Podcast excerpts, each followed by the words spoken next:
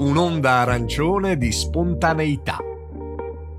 Per conoscere la storia prendi il tuo bicchiere, guardalo e torna indietro di qualche milione di brindisi. Cento anni di cheers, cento anni di quelli veri che non si contano sulle dita di una mano. Se hai superato tutti quei brindisi sei nel 1919 e hai appena superato una guerra. È giugno e sei alla Fiera Internazionale di Padova in Prato della Valle. Fiumi di persone si riversano nei padiglioni in cerca di scoperte. Si sentono voci ovunque, colori, profumi e un forte odore di irrefrenabile fermento. Tutti hanno voglia di ripartire, tutti tranne i fratelli Barbieri. Loro sono esattamente dove vogliono essere. Luigi e il fratello Silvio presentano ufficialmente il loro personale distillato a base di erbe. I due fanno colpo, fanno colpo al primo colpo. È la prima edizione della fiera, ma è subito un successo. E la loro piccola grande creatura diventa una delle più amate,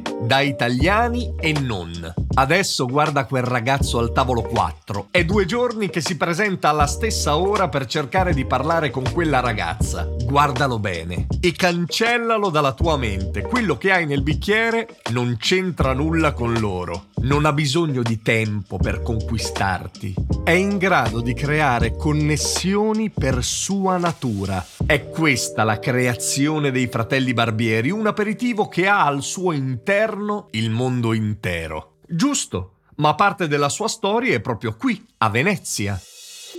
È qui dove si incontrano tutte le culture che ha inizio la sua diffusione spontanea nel mondo. È questo il suo habitat naturale. È qui che si può trovare quello vero. Non è così? Certo. Vuoi sapere dove? Quando esci da qui, Scorri i canali della città, affoga nei suoi suoni, fai nuove conoscenze, corri e vai incontro ad una nuova esperienza. Scattati una foto in piazza San Marco, poi cancellala e prendi un aereo per New York. Quando arrivi, cerca il grattacielo più alto e guarda in alto. Ad un certo punto penserai sicuramente sky's the limit. In quel momento lascia la città, prendi un altro aereo e vai a Londra. Cerca il London Eye guardalo negli occhi, ma solo per un istante, poi rimettiti in viaggio e fai tappa in Australia, a Sydney, poi riparti, magari per Parigi, alla volta della Tour Eiffel, o magari per Padova, per Prato della Valle, dove tutto è cominciato. Non importa dove sarai e con chi, non conterà neanche il tempo,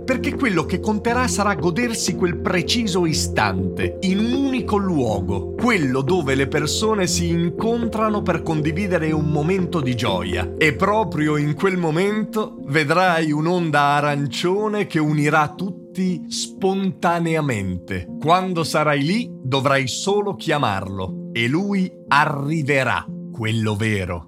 Aperol Spritz. In quel momento ti farai un altro giro indietro nei calici e tornerai al fianco di Silvio Barbieri, di ritorno dal suo lungo soggiorno parigino, quando battezzò la sua creatura ispirandosi al nome dei liquori d'erbe che vide sorseggiare tante volte tra i tavoli degli Champs-Élysées. Ah però, dicevano i francesi della Belle Époque, mentre facevano aperitivo alla fine della Grande Guerra. Quindi è per questo che hai iniziato a servire da bere ai turisti come me? La mia storia è in quel bicchiere. Come Aperol faccio quello che faccio in maniera spontanea. C'è chi ci nasce. Noi ci siamo nati, con una sola differenza. Io per conoscere il mondo, le culture, creare legami ho dovuto viaggiare, spostarmi e imparare. Quello che stai bevendo tutto questo l'aveva già nel DNA, già nel 1919, quando è stato presentato alla Fiera Internazionale di Padova più di cento anni fa.